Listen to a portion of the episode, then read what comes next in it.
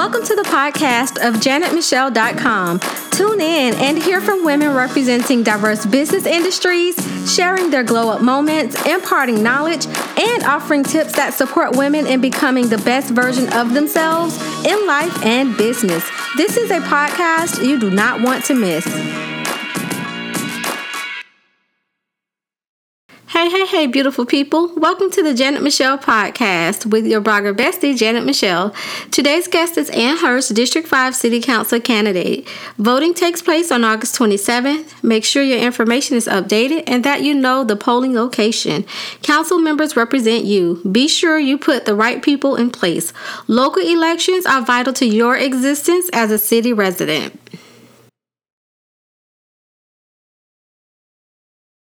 Hello, hello, hello. This is Janet Michelle, your blogger bestie, and I have with me uh, today uh, Miss Anne Hirsh, and she's going to introduce herself to you further. Uh, well, first, I just want to appreciate you for having me on, Janet Michelle. And yes, my name is Anne Hirsh. I am a longtime resident of St. Petersburg, Florida. Uh, I'm 61 years old. I'm a mother and a grandmother. Um, I'm also a practicing midwife. Um, so I'm a primary care provider and do home birth with women. Um, and I am running for city council on a platform of unity through reparations. And I come to this platform after 20 years of activism working under the leadership of the Uhuru movement um, going into the white community and actually raising reparations to uh, the projects of the Black Power Blueprint, which are self determination projects um, around the world uh, for um, Black power, economic, political power in the hands of um, the Black community or the African community. So I have been doing that for 20 years. Wow. So you are very seasoned at what you are doing. And um, that's actually a breath of fresh air because oftentimes, you know, we have people that run for office and sometimes they like when you do your research, it's like they weren't that active before they started running. But that's not the case with you. Everything that you're about and everything that you you know you have on your platform you've always done that you know? So to run for office it's like the icing on the cake really because you've already been mm-hmm. at that work. Um, so that is very uh, very good to hear. I'm also excited to hear that you are a trained midwife. That is awesome. That is really really awesome. thank you. Yeah that, that's awesome. So i noticed on your platform um, one of your one of the things you would like to address is actually build uh, building women's health programs to address disparities faced by Black mothers and children. Do you uh, can you expound upon that? What that what that particular piece would look like? Would it involve legislation, programs, or things of that nature? Should you're elected for city council? Yes, I'd be happy to tell you more about that. I think it's really important that these programs be developed run, provided by the people in the community. Mm-hmm. Um, I think so often um, outside agencies come in and have such a sort of um, either condescending or worse kind of view of the people that they're serving. And so um, you you spoke with Akile Anai, um, I think it was last week, and she and I are running on the same platform for different districts. Mm-hmm. And um, what actually inspired us to put this on uh, the platform was that we went to visit a program that was developed by um, a young black woman here in St. Petersburg. She's a mother, a nurse, and a doula. Hmm. And she has a program to support women prenatally um, and postpartum. So she's not providing prenatal care, labor, birth, and postpartum care, but she's providing a support network, a place where women can come and they can, you know, ask for whatever it is that they want. Do they need breastfeeding support? Do they just need a break to sit down and put up their feet and someone will hold their baby for half an hour for them, you know, but it's women of the community serving other women. So it's about self determination. It's not about charity. It's, um, do you understand what I'm saying? Yes, absolutely. Absolutely. As, as far as directing resources to put them really back inside the community into programs that are there to service the community because what we see so time so many times often it's like you'll have a program or a service come into the community but the community doesn't have a direct ownership of it right? It's someone from outside of the community coming in dictating how things are run and that's counterproductive especially when we're talking about this topic as far as disparities by um, faced by black mothers and children and i was just um, when i was on the interview with Akile i was just taken aback by the, the, the stats for Pinellas County. Um, 11 out of every 1,000 babies born to Black mothers died in 2007, and that that was more than double the rate of death deaths of babies born to white mothers. And you know those stats were derived from the Florida Department of Health, and it's like we that's not talked about enough, you know. And so again, to for you to um, you know be in that line of work and then to also know a person that that does it. And then they have other services that cater to the community i think it's an added bonus. And to have a real advocate um, for women's health programs uh, that that are designed to address the disparities i think that's even greater. Yes and i think it's really important that i mean i really appreciate your understanding what i was talking about. And I think it's really important that, and throughout this platform, any place that we are addressing something, we're saying that we trust the people that um, we trust the people to solve their own problems. Mm-hmm. Like we have in our platform about homelessness, and we have um, that being led by people who don't have homes so that they can say what it is they want and need. Because we trust the people and we know that public safety and wellness and all of the things that the people need that the people can generate that. And so often government is just like it's like a band-aid. You know Politicians put it out there because they have to, but not because they really mean it. Mm-hmm. And we mean it. We trust that the people can take care of themselves given the resources. So, a big part of this campaign is about reallocating where the tax dollars go. Mm-hmm. And uh, just speaking about uh, trusting the people and homelessness, I noticed on your platform you also spoke speak about uh, ending gentrification of the Black community and creating a genuine affordable housing. And I know that is a serious pain point with this current administration is that um, the balance with the new projects and existing projects it's off kilter. Like there are so many you know projects that don't consider uh, that don't include affordable housing. I think there's 16 I was reading somewhere um, that have been approved, 16 projects that aren't affordable housing in nature that have been approved by this uh, current administration. And so um, the, the gentrification piece, it is really, it is really important. And having someone that's intentional, that has they've built, you're intentional about including this in your platform and i think it's really necessary. So uh, can you share with me like what are some ideas that you have um, outside of uh, giving you know letting the people who for example with homelessness letting those people having a say you know inviting them in on the conversation because they know firsthand what it is that they need? What are some other um, ideas or some other policies um, that you would like to see as far as, as far as ending uh, gentrification in the Black community? Well, the main point of our platform is reparations to restore what has been destroyed. Okay. So, um, you know, over the years, there's been infusions of capital into, say, um, to develop the dome or to develop this what's now the sundial or to pave the Hilton parking lot. I mean, there's federal monies, there's our tax dollars that have been used to subsidize development in the white community. And what we're saying is enough is enough.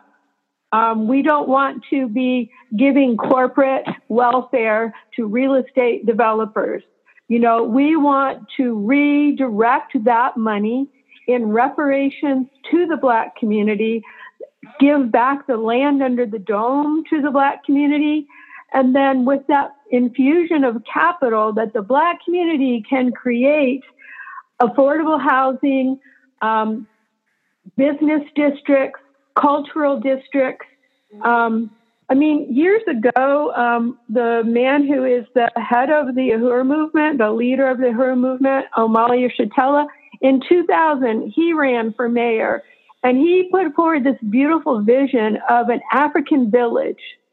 You know, and, and instead of that, the city put money into the sundial, which is just a place that like I never go. You know, I don't, uh, tourists go there. I don't know very many people from the city that go there. But just think what would have happened if in the year 2000, that capital, our tax dollars, instead of being dumped into this dome or the sundial or a million dollars for a piece of flying art at the base of the pier, um, if it had been put into the black community, returned to the black community, you know, this is this is money for wages lost, um, lives lost, um, opportunities never offered. You know, this is this is a we're saying we need to return what's been stolen from the black community. And then that capital can be used to create something really beautiful on the south side of St. Petersburg instead of the poverty that's here. And instead of the city's policy of pushing out the poor and working class black community, we're saying return what's been stolen and then create something really beautiful that people from all over the world are going to want to come to. Um, the, Chairman Omali used to, uh, uh, Yeshitela used to say, people fly over St. Petersburg to get to the Caribbean. You know, they can stop here and get African culture, you know, um, food and culture, music. Um, so, and it, within that plan, then the people can develop also affordable housing inside of that economic development plan. Okay. Okay. Now I do have a question. If okay. you're elected and you're you're on city council, how would you convince those that do not share your vision and your passion for really bringing about transformational change um, to South St. Pete? How would you um, how would you work with them to help get them on board? Well, I think that the dollars and cents speaks for itself. Mm-hmm. So we have, you know, we have like the status quo of the way things have always been done. And I think we just have to show that this is an investment in our city that is positive. Mm-hmm. That when we invest in this way, instead of an $84 million police station, which we know is going to be used to profile, brutalize, possibly murder African people, black citizens in our city. You know, that in, that is not an investment. That is money that's used to oppress. And we're talking about taking that level of money and investing it in the community that uplifts people. It is a uh, joyful vision. It is a positive vision and it will uplift the whole community. So it's just redirecting resources and changing where you're putting your policy.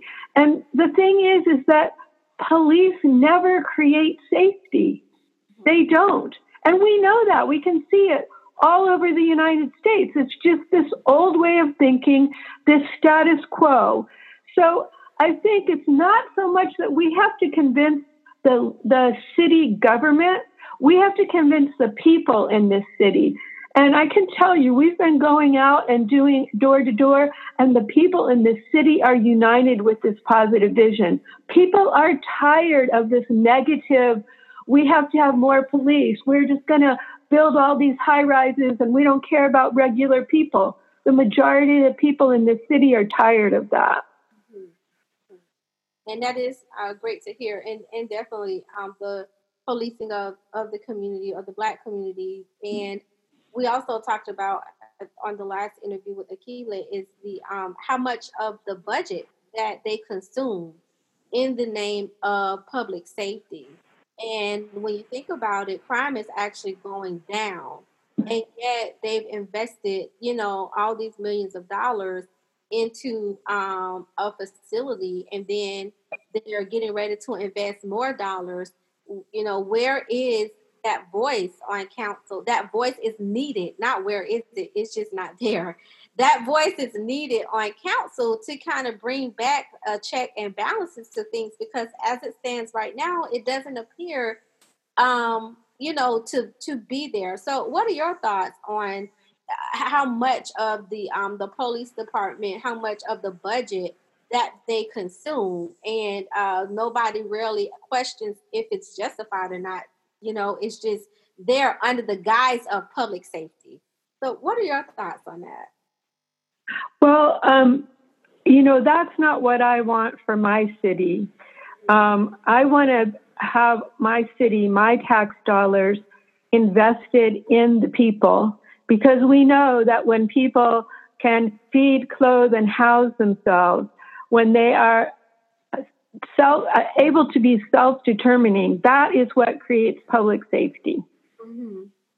And so that's why I'm saying I firmly believe that we redirect that money um, to reparations, uh, to economic development in the neighborhoods.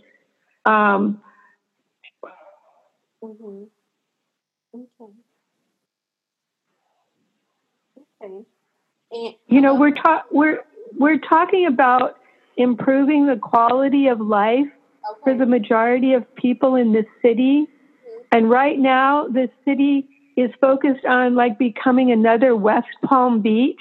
Mm. And most of the people in the city don't want that. That's for people who are coming from out of the city and moving here. That's not for the long term residents. And I've lived here since I was three. And there are a lot of people in this city who've lived here for generations. And the city council is not addressing those people and the welfare of those people.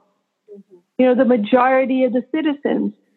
And I think that people are tired of it. Yeah, you see all this development, you know, the who is the guy from New York? Is it John Catsimatidis? So this guy from New York came down and bought a whole city block mm-hmm. and is now like donating to Darden Rice's um, mayoral campaign. He donated to the other mayoral campaigns a couple of years ago. So he's coming in here, he's making a profit, and he's not investing in this city. He's investing in what he wants for himself. Right. And so we're calling on the on a tax on developers. Mm-hmm. We're saying that when developers come into this city, they need to pay a tax to fix the sewage infrastructure, to update the sewage infrastructure that they are stressing. They need to pay a reparations tax to invest in the people in this city. I mean, we, we need to change in cities all around this nation. We need to change how we're thinking about it and the policy we're making because, as we all know, it's a, a small percentage of people who are making all the money. And we have to have, build a groundswell of support to fight back against that because a lot of people complain about it because we feel like, you know, politicians are bought and paid for and there's nothing we can do.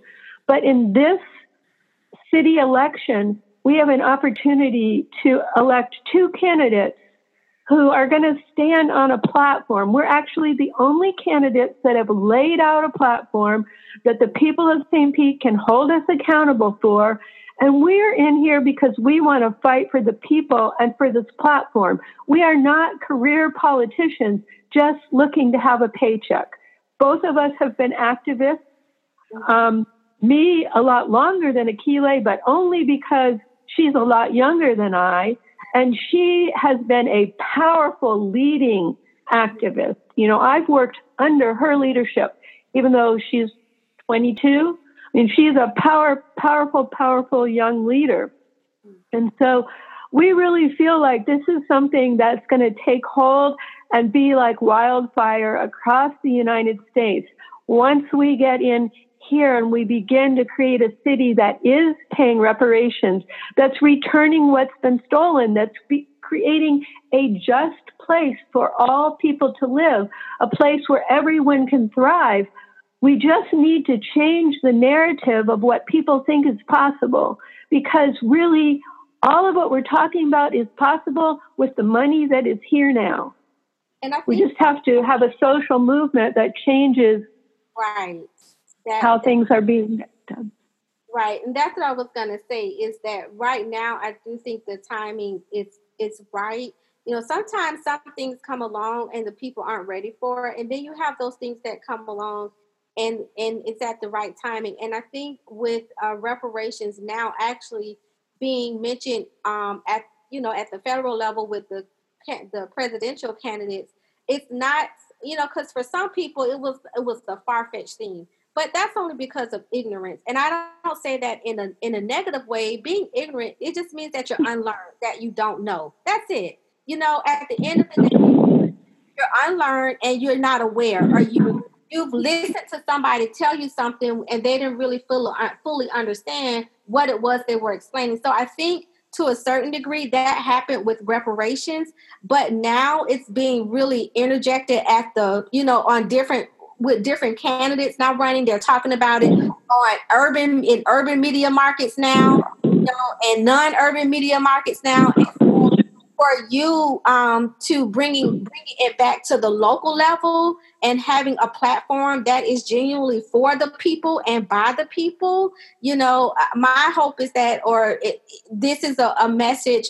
I'm not surprised that people are receptive of it, right? Because it's time and it's almost like they're already being primed. So for you to come out and to have reparations as a, a big part of your platform, it, it should not be foreign at this point. You know, is there always room to educate people? Absolutely. While you're out on the campaign trail, absolutely. Educate them on what it is and just how they can benefit from it. There's always room for that, but it shouldn't be so foreign to people you know now at least that the way i'm i'm looking at it and listening to different different things so it's actually a good the time well, right for it i really appreciate what you're saying and can i say a couple of things about that mm-hmm.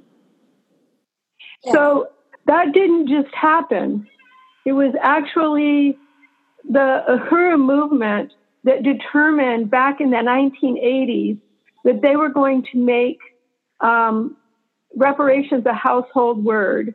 And for 10 years, once a year, they had a tribunal where they brought African people from all over the United States, all over the world, and they actually held a tribunal over a few days, showed evidence, and had a jury and determined how much reparations was due um, to African people who had been put in chattel slavery, brought to the United States. And that was what they determined was only about the, the, the, the slavery, the labor, the money for the labor that was unpaid. And of course, we know there's so much more than that. So that's what was happened in the 1980s. Um, and then Chairman Omali Yeshitela ran on a platform of um, Citizens United for Shared Prosperity in 2000, where they continued to push this forward on the local and national level. And then in 2017, the Uhuru movement ran Jesse Nevel for mayor and Akile for District 6, actually on this platform of unity through reparations. So I want your listeners to know that we are coming from the tradition of activism that has made this issue here. It's not like, oh, well, we're really lucky because right now reparations, everyone's talking about it. No, the, the people that are supporting this campaign and putting these campaigns forward are the people who opened up this discussion nationally over the last 40 years. And so, you know, here we are, we're people who've been involved in this for many, many years, moving this forward So people, you know, knowing that history, they can know that we can make things happen where other people haven't been able to because there's a track record here showing that things have been made to happen. And it was in fact when when Jesse and Akile were running that the Breakfast Club interviewed them and they talked about unity through reparations. And this was even two years ago. People said, Oh, you're crazy. You can't run on this. You can't say this out loud. But, you know, the Room determined we're going to do this. And so then the Breakfast Club interviewed them, and that, and um, because of a, um, a really nasty white guy, um, all of this went viral because of his response to it, but it did go viral. And then the Breakfast Club interviewed them. Ebony interviewed and put Akile in, in her mag, in their magazine. And it was the Breakfast Club this year that was the first interviewer to ask the first Democratic um, presidential um, hopeful if what they thought about reparations. Mm-hmm. So, you know, you, I just want your listeners to know the fact that we're running on this and we're back to finish what we started is um, because this work has been being done for, you know, decades and decades. So we know what we're doing. We know what we're talking about. We have experience and they can count on us to continue to change history.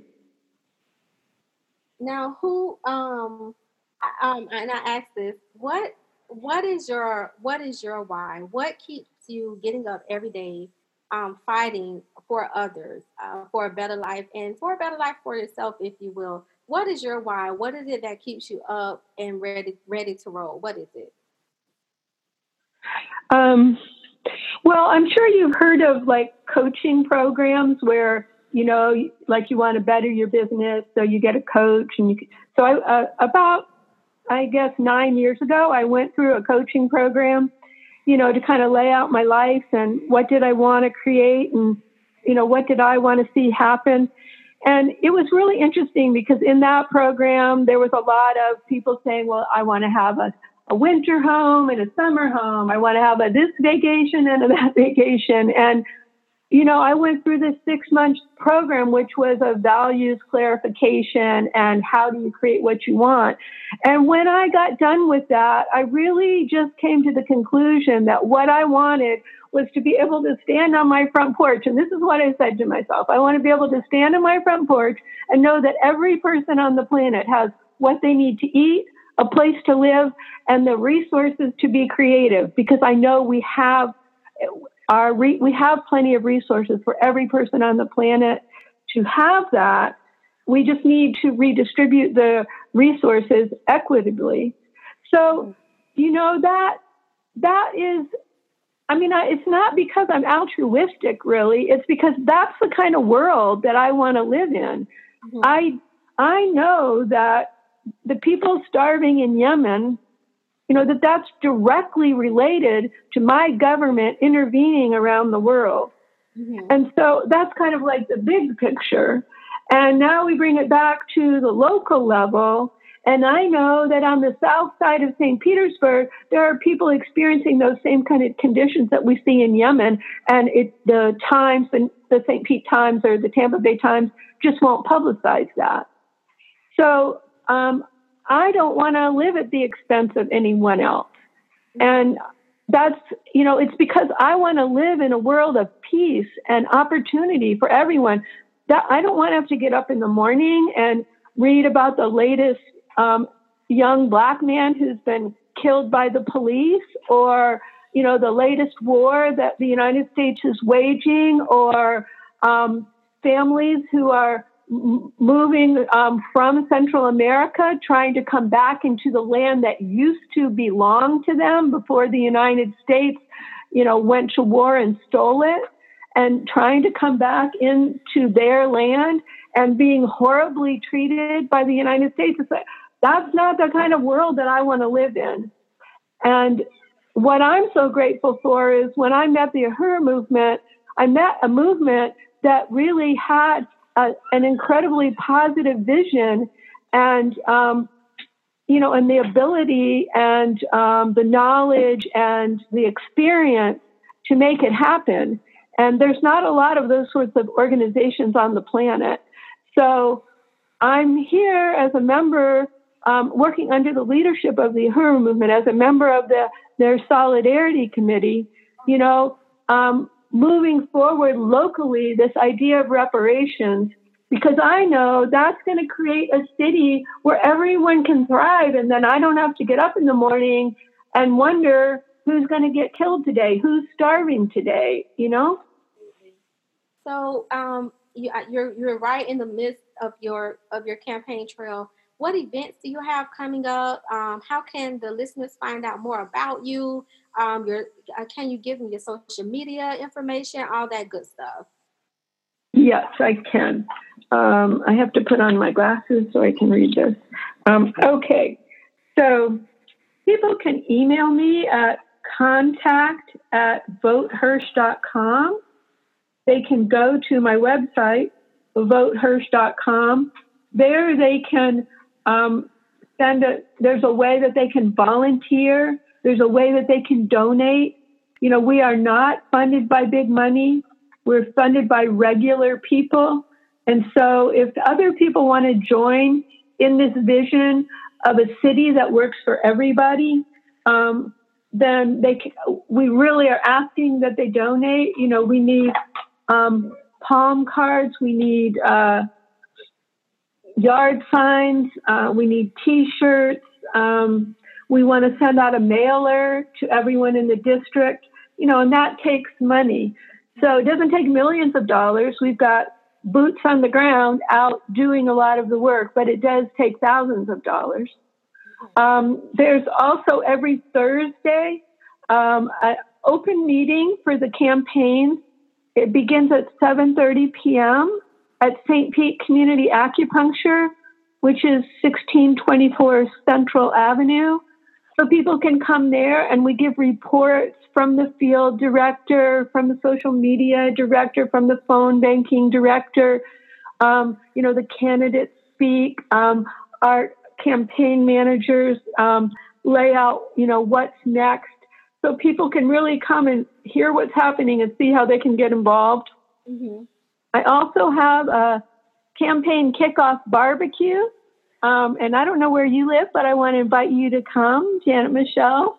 Um, it's at Maximo Park, um, which is Sunshine Skyway Lane um, at the end of the Pinellas Point Drive. So it's right there on the water in District 5.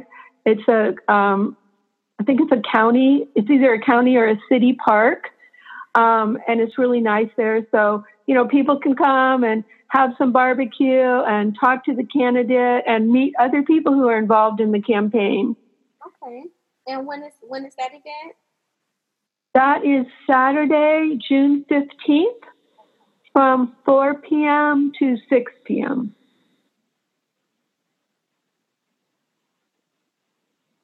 All righty. And is there anything um, you wanted, anything else you wanted to leave the listeners with before we close out? Um, well, there were a couple of things on the platform that we didn't address, and if I have just a couple minutes, I would like to say that we're really talking about fixing the rigged ele- election system in St. Petersburg. That there's a two-tiered system: the the districts vote, and then it goes the top two vote getters in the district, then go to the whole city. And this being a majority white city, 23% black, then um, the majority of the city has in the past. There's precedent for what we're saying, and will continue to override the will of the district, who the district, you know, was the top vote getter. Also, we really um, are uh, going to fight against this um, rolling back of Amendment 4 that the legislators and the governor have done. You know, the, the people of Florida said, we want people who've committed felonies once they've commit once they've completed their incarceration, their parole or probation, then they should be able to vote. That was what the, the citizens of Florida said. And now the legislature and the governor are adding on these other things. Oh, you have to uh, pay restitution. You have to pay any fees that, you know, all of these things are adding on top. Whether or not people feel like those things need to happen, that's not a condition for what the amendment said to be able to vote. Right. And yeah. then the other thing that we're really working for is workers' power.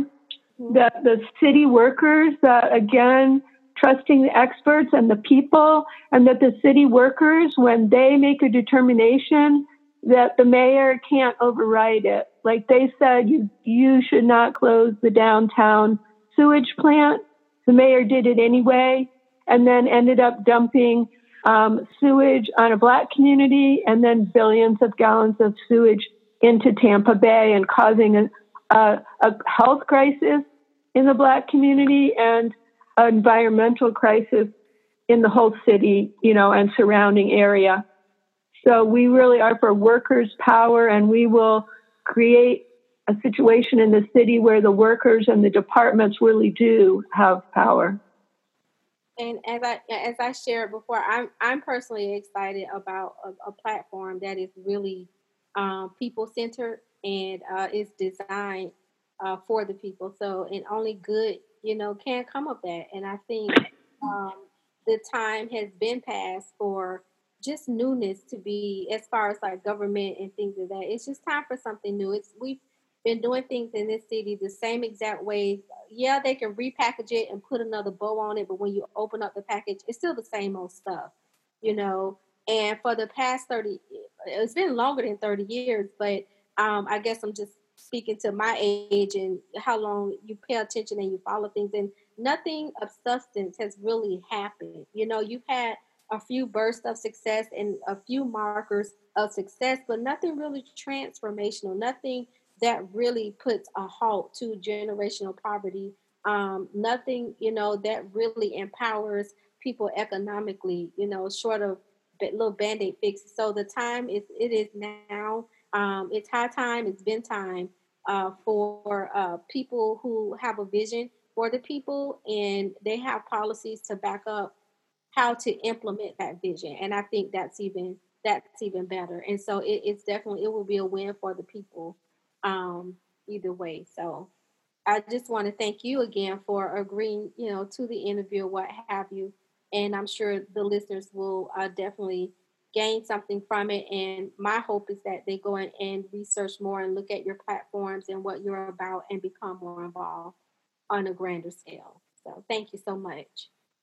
Well, thank you very much. I appreciate that unity with this whole platform. And, you know, I want to invite you if you have any time to come and volunteer with us. Um, but I also just really want to express appreciation for you giving us a platform to put this out to the people. No problem. Well, thank you so much once again. And it's Janet Michelle, your blogger bestie, uh, logging out. And we're closing out our interview uh, with Miss Anne Hirsh. Thank you so much. Thank you. You're welcome. Bye bye. Thanks for hanging out with us. If you enjoyed this episode, hit that subscribe button and share what you loved or learned with us on Instagram at Janet Michelle Blog. Stay in touch by joining our Glow Up Game mailing list at janetmichelle.com.